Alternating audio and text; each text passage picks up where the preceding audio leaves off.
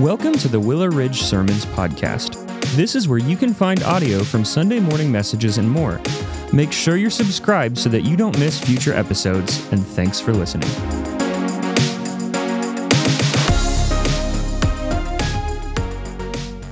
Right, if you're a guest with us this morning, I just want to say thank you for worshiping with us and being a part uh, uh, this morning and all the craziness that it was uh, today as we were in our second week of getting started uh, with our studies and, and, all of those schedules. Uh, it, has been a good morning so far uh, with, with, everything that's going on. But for our, our first time guests, I want to say thank you for choosing to be here with us this morning. At the end of every row, there's a little card there. If you wouldn't mind, at some point in time during the service, just filling that out. And then as you leave today, you can can walk out these double doors that, that are right here at the back of our auditorium, and there's a basket. You can drop that right there. But what we would honestly prefer is at the end of the service, uh, my wife Erin and I will be back here at this back table. And if you could just stop by, you can hand us that card. If that's all you want to do, because you've got somewhere to be, that's fine. But if you've got questions to ask, uh, uh, we would love to answer your question. Uh, and at a bare minimum, just thank you uh, personally for, for worshiping with us. And so we would love to, to have you come and join us back there uh, after the service service if you wouldn't mind.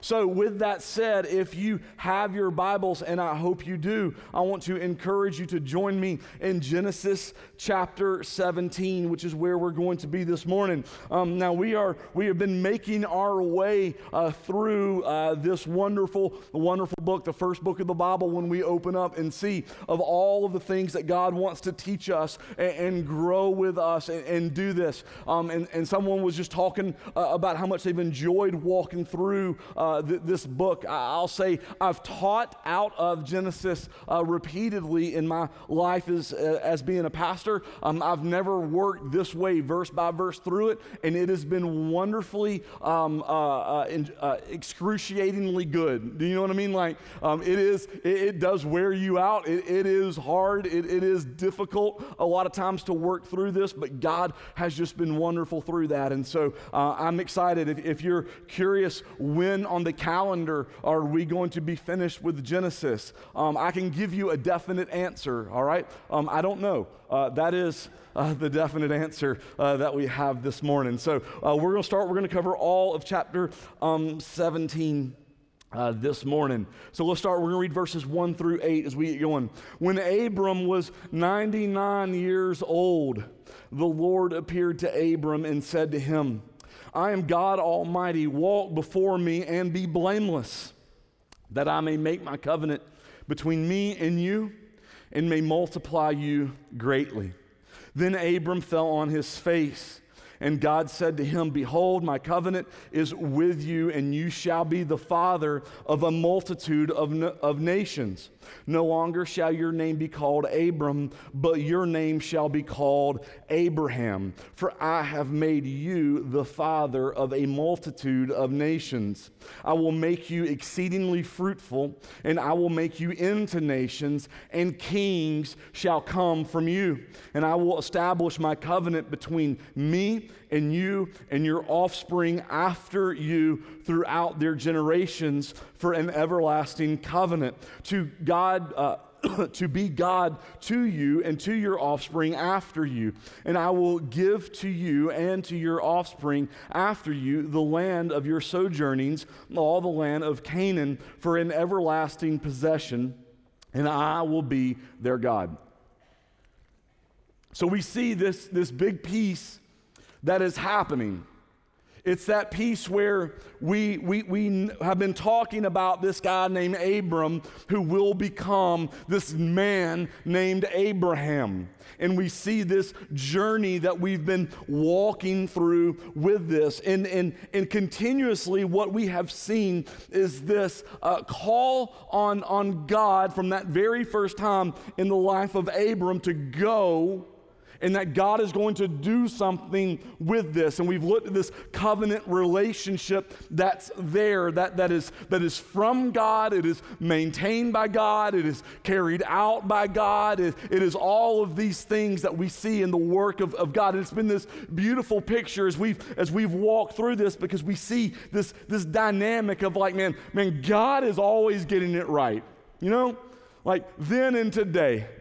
And he's working through a group of people that don't always get it right then and, and today. And, and, what we see here, what I want us to kind of take a, a brief moment and, and, pause at, is look at and see uh, the, the expectations of the Lord. Because it's been this, this little bit of a journey that we've gone on with, with Abram. Now, from what we looked at last week to what we look at this week, what we're going to look at this week, there's about a 13 year gap. We don't know a ton of what's happened in this 13 year gap.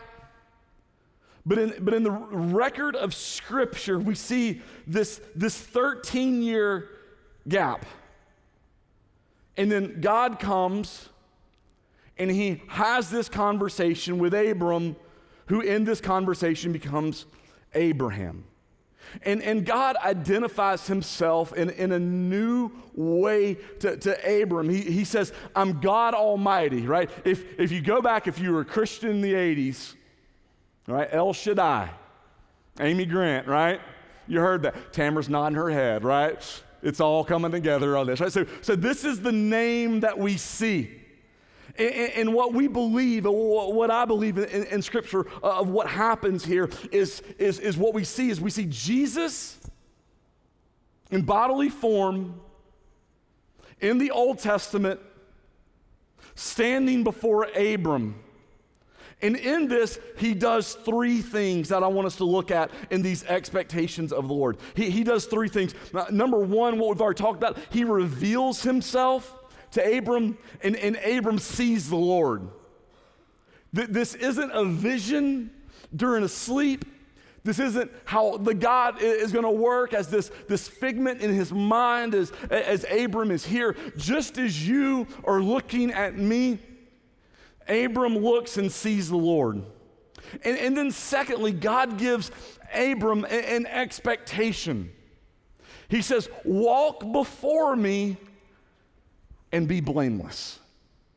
Walk before me and, and be blameless. And, and, in this, there's, there's two things in, in this uh, in the language here that is used that, that God is, is communicating. He, he says, walk before me, the, the, the first, right? So this is going to go all the way back to the beginning. If you are walking, you are going. And so, this is an affirmation of what God is, has been doing in the life of Abram when he called him from the very beginning to go. But he now says, Go, and as you go, go before me. Abram, go, but know that I see you. Know that I see you. Uh, we were talking to some friends of ours this weekend. We, we went away for a cross country uh, meet at Pawleys Island. And so we all, uh, the, the team left on Friday for, for, uh, to go run. And, and so us as parents, um, many of us went down because the, the race was early that morning and pretty long way to drive. And so we went and we were talking to some parents, and they had left their 15 year old at home alone, right? I haven't done that yet. I've got good kids. It terrifies me, right? And they were telling us before they left, they put cameras all over their house. and randomly, they would get on their phone and say through the cameras in the house, Son, we see you, right? Not that he was doing anything wrong, they just wanted him to know we, we, we see you. So, so God says, Walk before me, go, and know that I see you. Right? Wherever you go, whatever you do, right? I see you, I'm there. And, and, then the, the next expectation that he gives him is be blameless. That just kind of has to feel a little heavy, right? Go I'm watching you. I can see you. Now, be blameless. So let's, let's understand what this, what this word means. A lot of times we can hear the word blameless and think per, perfection, but when this word here is used, it, it's talking about a, a, wholeness of something. It's talking about a wholeness that's there. So, so the, the, the task, the, the expectation, expectation that is there is not for a man that we've seen has had his struggles and we will see have his struggles. He says, Know that I see you, be blameless, uh, do, which means wholeness. God saying, be, be wholly devoted to me. Be wholly devoted to me. So, in your successes and in your failures and in the journey that you will go on, Abram, God says, Be wholly devoted to me. Now, now I, I, I love this because what this is c- communicating, what, what God I- expects of what we see in, in the life of, of, of Abram is, is this that what God expects from us as we, as we obey Him comes out of this real, tangible way of how we know Him in our relationship with Him. That He is our Father who sees us, who knows us, who invites us to know Him, and says that within that, the expectation to communicate back to us, right, is be devoted to me. Be wholly devoted to me. And so, so Abram responds. He responds to God. He falls on his face, is what Scripture tells us.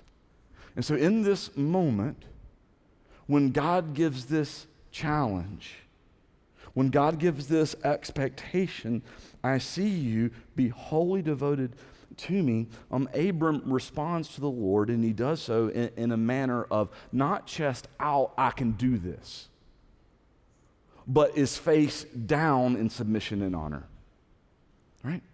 So his response to the call is not within me and myself, man, Lord, I got this figured out. I'm just going to go and do this. It's that in the expectation of the Lord to go and do, that his response is submission and, and honor. And so Abram's response shows the glory to God, the submission of who he is, and complete surrender, right? Take this in our life. Go make disciples. Go and proclaim my name. Go and walk in the power of the Spirit. Right? Are we going to, did, did Abram always get this right or always will get this right? No. Are you and I going to always get this right? No. But what do we walk in is submission and honor for the Lord as we see this. And then what God does here is God does something. God then changes. This is the third thing of what we see here. God changes Abram's name. He changed it from Abram to Abraham. And when we look at these words, it, it's pretty cool, especially when we think of the work of the nations of what God has. The word Abram, which is kind of the, the piece that Abram's been working with through all of this, right? Because we know he and his wife Sarah, uh, Sarai at this time, I'm sorry, when we jump back, not ahead of where we're going to go, right? They have not been able to have children, but he is finally able to have a child when he steps out of the God's plan for him and, and he gets Hagar pregnant and has Ishmael. But for most, for all of his adult life, uh, for, for mostly all of it, we see that he's one without child. But the name Abram means father of many. And so, what God does here in this moment is God changes his name from Abram to Abraham. And the name Abraham means father to many nations. Right? Know, God changes names in the Bible. It's one of the things that I love when I see. God doesn't always change names in, in the Bible, but it is definitely a, a, practice that he, that he does. Probably the most common one for us is when, is when he, God changes Saul to Paul. Like there's this distinctive that happens in the ministry of, of Paul that's, that's there, and God moves his name from, from the past of who he was to the future of who he is. Now, I grew up with my name. My brother in law, who's working, he's, he's an attorney and he's working on uh, some legal documents for, for Erin and I. Um, and, and he sent her a text message yesterday. And the text message said, I know Beau's real name isn't Beau. I'm pretty sure there's a Vernon somewhere in there. Can you send me his name? And Erin showed me the text message, and, and, and, and many of you maybe didn't know that my name was Vernon, so there's that, right? And I would show a, hands if anyone else here is named Vernon, but no. And it took me back to a spot in life. 1985, 86, as I was early on in, in, in school, in elementary school, there was a commercial that came through, right, with a guy named Ernest. Y'all remember Ernest? And I don't even remember what the commercial was about, but I know the catchphrase was, you might remember it? Hey, Vern, you know what I mean, Vern? That first day of school. Little awkward bow. I, am not kidding you. My head has not gotten any bigger since I was seven. Right? And I'm sitting there, and the teacher says, Vernon, and it hit me. Beau's not my real name. I have to answer to this. And then from that moment on, moving forward, you know what I mean, Vern? You know what I mean, Vern? You know what I mean, Vern? Right?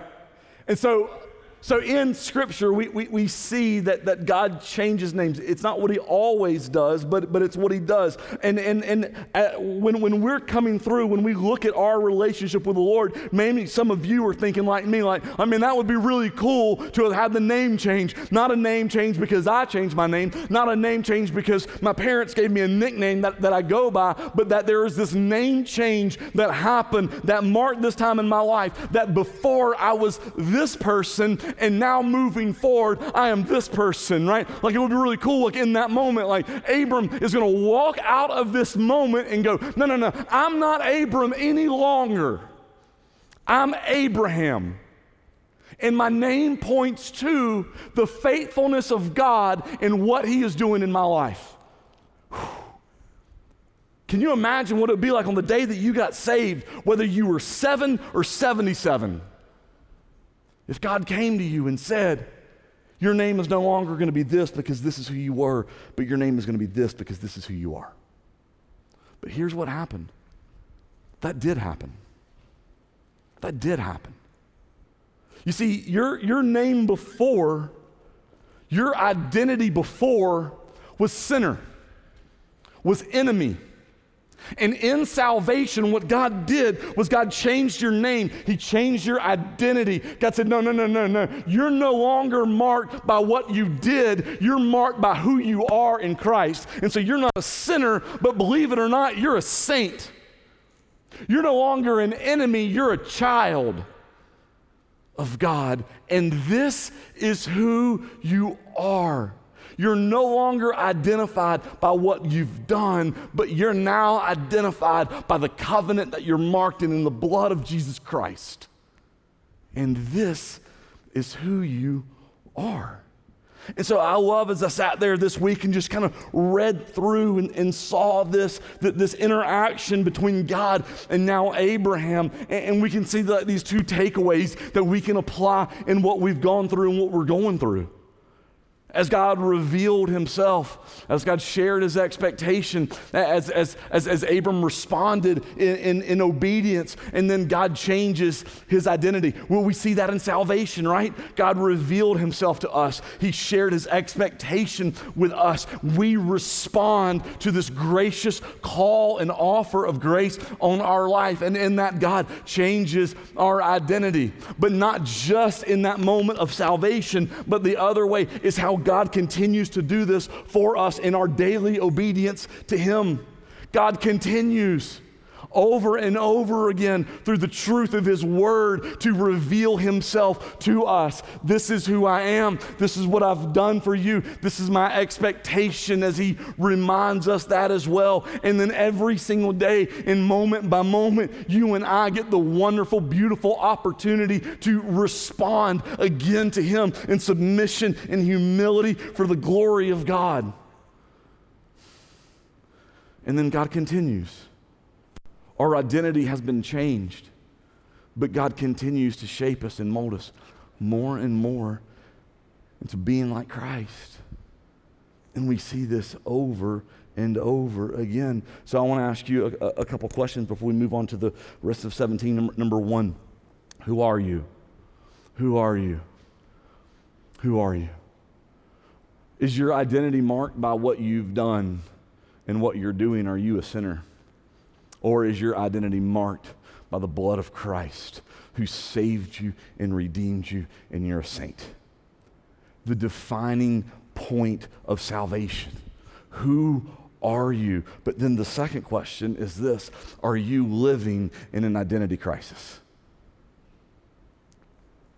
Are you trying to, in your mind, you're a saint, but just wants to jump back and live in this life, in this pattern of sin?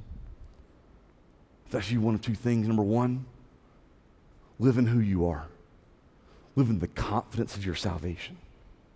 Repent and live in the boldness of Christ. Or, or number two, number two, it's the journey that I went through as I came to faith in Christ is asking yourself the question am, am, am, I, am I even saved? Have I been trying to fake this thing through? Have I not submitted to God through humility and obedience to Him and His power and His work and His expectation? Have I been trying to do this all on my own? And then you need to fall down before the Lord in submission and obedience. Let's look verse 9 through 14. And God said to Abraham, right? This is now this is the, the, the part where his, his name is changed. Moving forward, here's what, here's what you're to do. As for you, you shall keep my covenant, you and your offspring after you throughout their generations. This is my covenant which you shall keep between me and you and your offspring after you. Every male among you shall be circumcised. You shall be circumcised in the flesh of your foreskins, and it shall be a sign of the covenant between me and you. He who is eight days old among you shall be circumcised.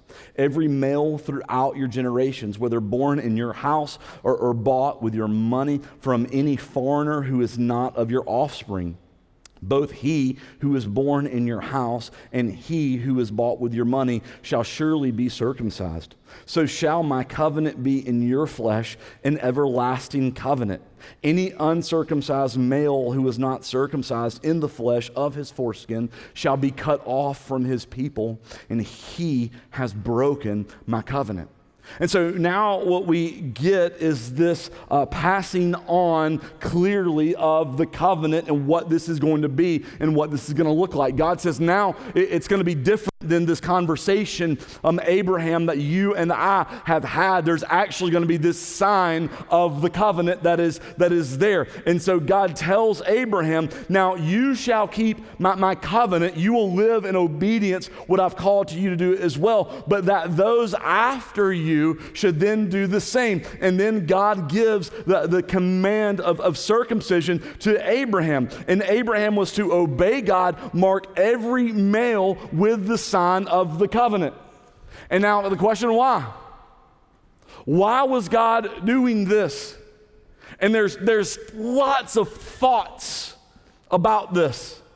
There's lots of things that we can go to and read and try to draw from this. But when I come to a practical nature of this, is what we've seen and what we're experiencing, and what we're going to continue on with, with Ishmael and what will happen from him, is God has, has chosen for himself a people. And that these people were going to be different. They're going to be marked different from those around them as they obey the Lord, and that they're going to be known. And We see this throughout Scripture over and over again that these are God's people. We'll see it as we continually read through the Old Testament of God speaking through the prophets to them, of, of God taking their experiences and imparting them on Scripture so that thousands of years later, you and I can read these and understand what it means to be a part of God's people, but also understanding the very character and nature nature of God and who He is. But the question has, has come up from time to time is that did this circumcision, is this the moment that when Abram, uh, when Abraham would, would obey, did circumcision save Abraham? And that's gonna be something that Paul has to deal with. It's gonna be something that's gonna continue on through the church. Of are there these practices that we have to do and in order of doing those, that's really going to be what saves us. And, and I would say, No. And, and Scripture, I believe, agrees with me in that.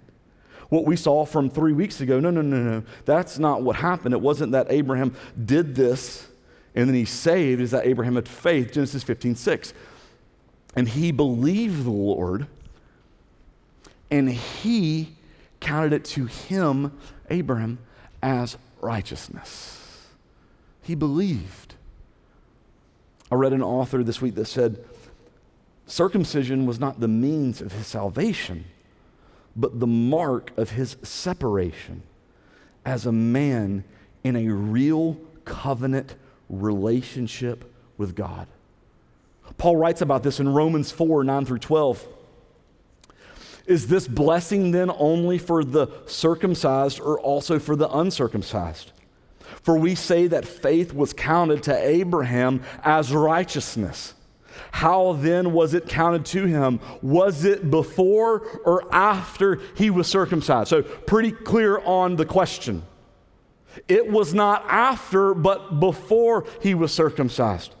He received the sign of circumcision as a seal of the righteousness that he had made by faith while he was still uncircumcised. The purpose was to make him the father of all who believe without being circumcised, so that righteousness would be counted to them as well, and to make him the father of the circumcised who were not merely circumcised, but also I'm sorry, but who also walk in the footsteps of faith that our father Abraham had before he was circumcised. So, so the external efforts then and today are not the means about salvation, which it's granted, but instead it's this internal working of salvation that brings about the external change. It's what God's going to do in us before God does anything through us. Paul in Romans 2 28. For no one is a Jew who is merely one outwardly nor is circumcision outward and, and physical. Verse 29 But a Jew is one inwardly, and circumcision is a matter of the heart, by the Spirit, not by the letter. His praise is not from man, but from God. And so we, we, we see this, this, this beautiful picture of what God's going to do. But it goes back to that moment and Abraham, Abraham believed and it was counted to him as righteousness. Verse 15. And, and God said to Abraham, As for Sarai, your wife, you shall not call her name Sarai, but Sarah shall be her name. I will bless her, and moreover, I will give you a son by her. I will bless her, and she shall become nations. Kings of people shall come from her. Verse 17 Then Abraham fell on his face and laughed, and said to himself, Shall a child be born to a man who is a hundred years old? Shall Sarah, who is 99 years old, bear a child? And Abraham said to God, Oh, that Ishmael might live before you. And God said, No, but Sarah, your wife, shall bear you a son, and you shall call his name Isaac. And I will establish my covenant with him as an everlasting covenant for his offspring after him. As for Ishmael, I have heard you. Behold, I have blessed him and will make him fruitful and multiply him greatly. He shall father 12 princes, and I will make him into a great nation. But I will establish my covenant with Isaac, whom Sarah shall bear to you at this time next year. And so, what we, what we see here is the son of promise and the son of flesh. We see the son of, of promise in, in Isaac that God has been clear with this is what I'm going to do, Abraham. This is what I'm going to provide, Abraham. This is how I'm going to do this, Abraham, in the promise of God. And then we see the son of flesh that is born, where, where, where Abraham says, No, no, no, no. Abraham and Sarah, we step out of what you've said and we take control of this our way. And we see the conflict, we see the peace that is there. And then here's so many times you and I live in that conflict. The promise of what God's told us, the promise of the truth of God's word, the promise of truth of the obedience that God has called us to. And He's called us to live in the truth of the Son of Promise, but you and I choose to respond in the, in the Son of Flesh. Now, now, Ishmael has been born. This has been established. This is Abraham's uh, appeal here. And, and what we miss in those, and what I love that, that these uh, six verses point us to, is the goodness and the mercy of God. And so God takes Sarai can you imagine? Last week, when we were reading about this, this plan that Sarai comes up with for Abraham to conceive a man who she loves, a man who she left many behind to follow after, a man who has not treated her extremely well.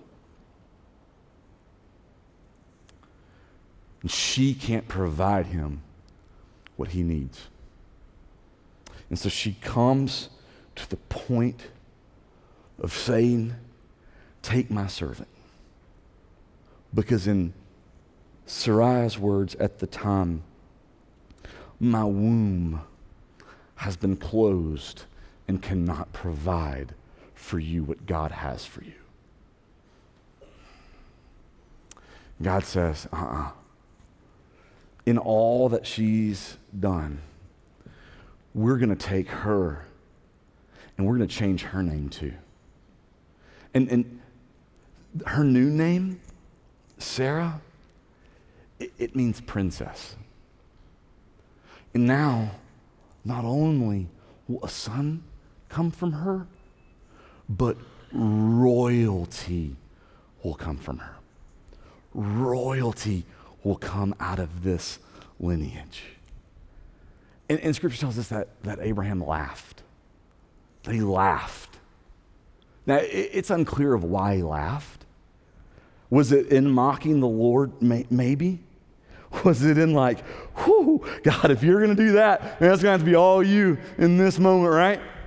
Uh, we, we, don't, we don't know.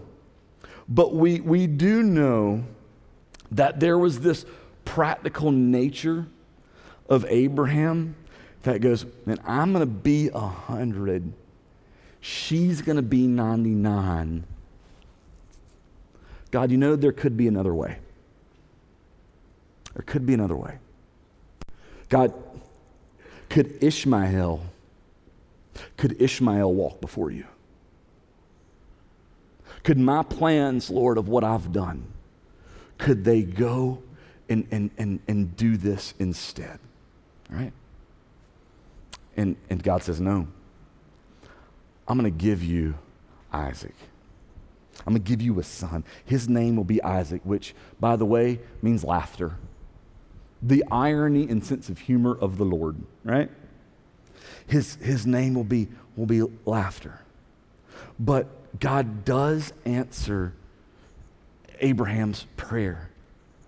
And he says, But Abraham, I have blessed, past tense, I have blessed Ishmael, and I will continue to do so. A source of conflict from the moment he was conceived until today. But God's faithful. In the extremes, it's what we see.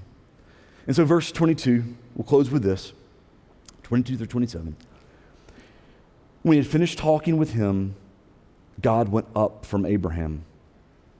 Then Abraham took Ishmael, his son, and all those born in his house, or bought with his money, every male among the men of, Abram's, of Abraham's house, and he circumcised the flesh of their foreskins that very day. As God said to him, Abraham was 99 years old when he was circumcised in the flesh of his foreskin.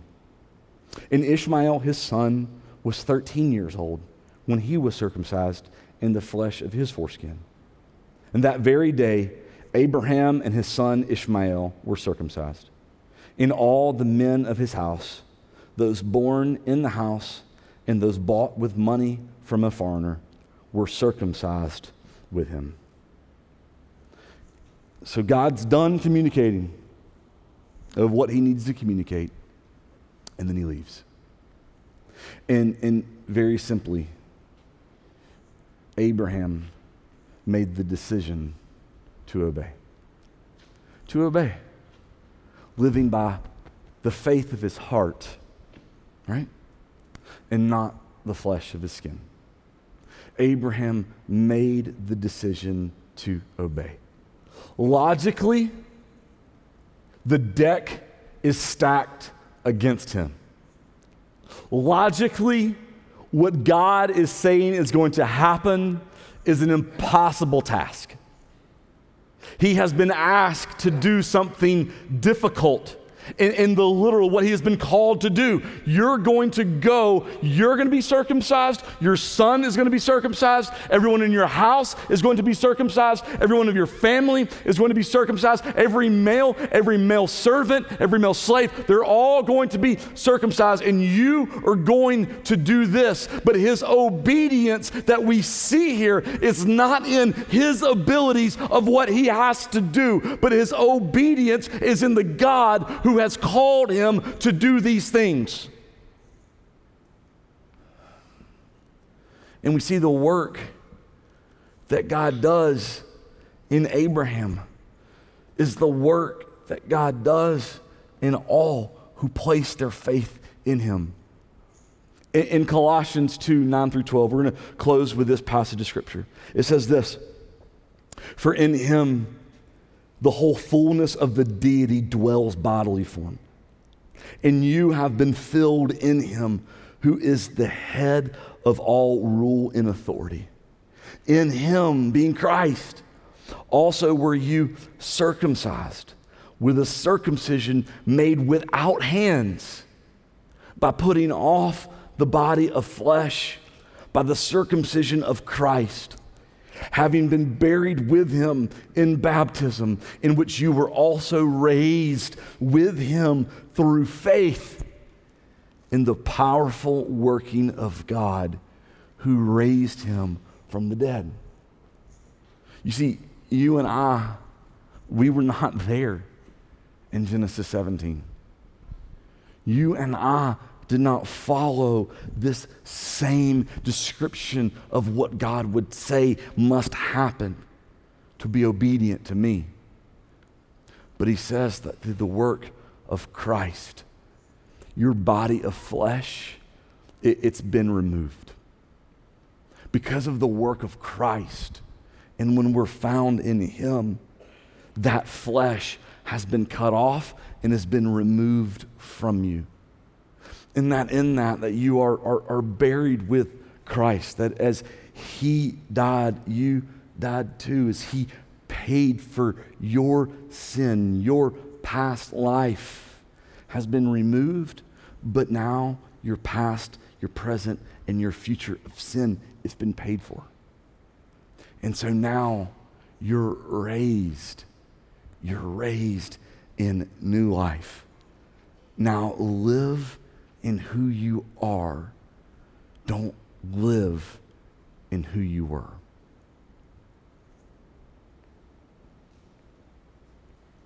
We've been called. We've been chosen. We've been marked to be different. And our difference is not because we've in ourselves figured out some great morality and developed within ourselves some high level of character that we then go and do. But it's because of the work of Christ in us. In our response of obedience is submission and glory to the King. So that we can go into this world and truly be different. To be a people of peace, to be a people of hope, to be a people of the promise, the covenant that we have in Christ, in Christ alone. A covenant that was made and set in His blood, not in ours. Would you pray with me?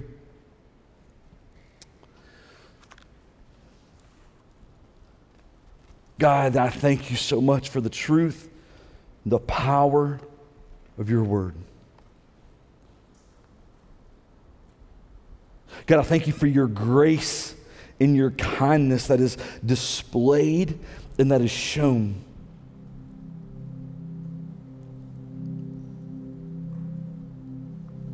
Lord, I thank you that you are still doing the impossible. That, Lord, you choose to use a group of people that, in and of themselves, are imperfect, all with a past, all with a debt to be paid. And in your kindness and in your mercy, you pay the price. You make the way. You establish a covenant. You establish a promise.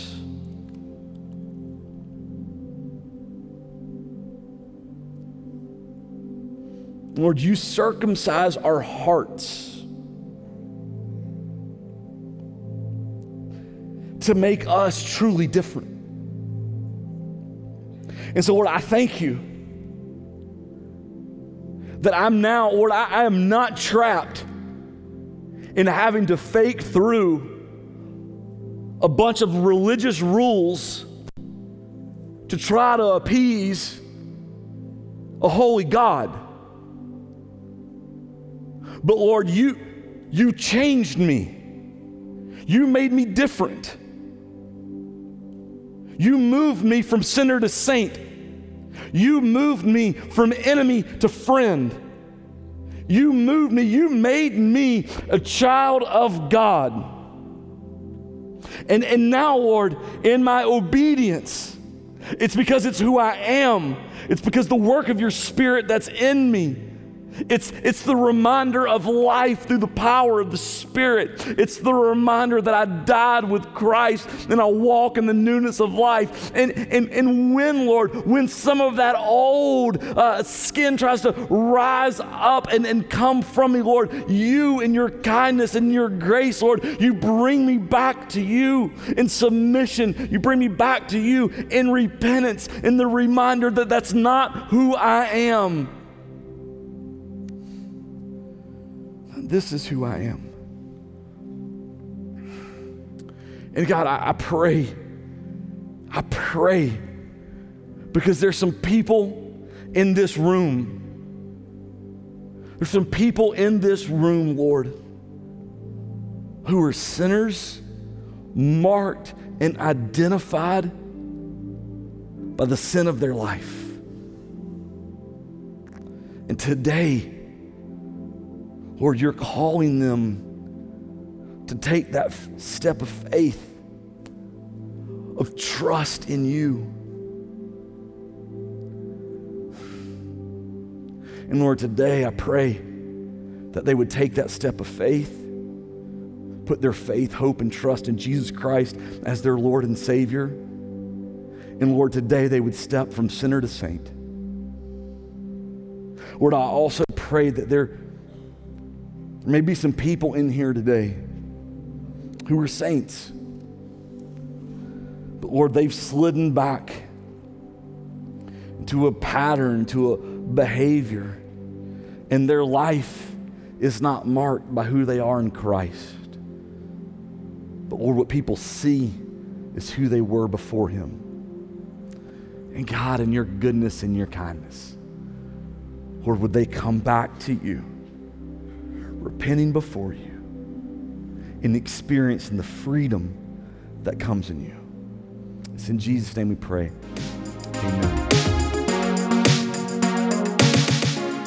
Thanks again for listening, and be sure to check back next week for another episode. In the meantime, you can visit us at willowridgechurch.org or by searching for Willow Ridge Church on Facebook, Instagram, and Twitter.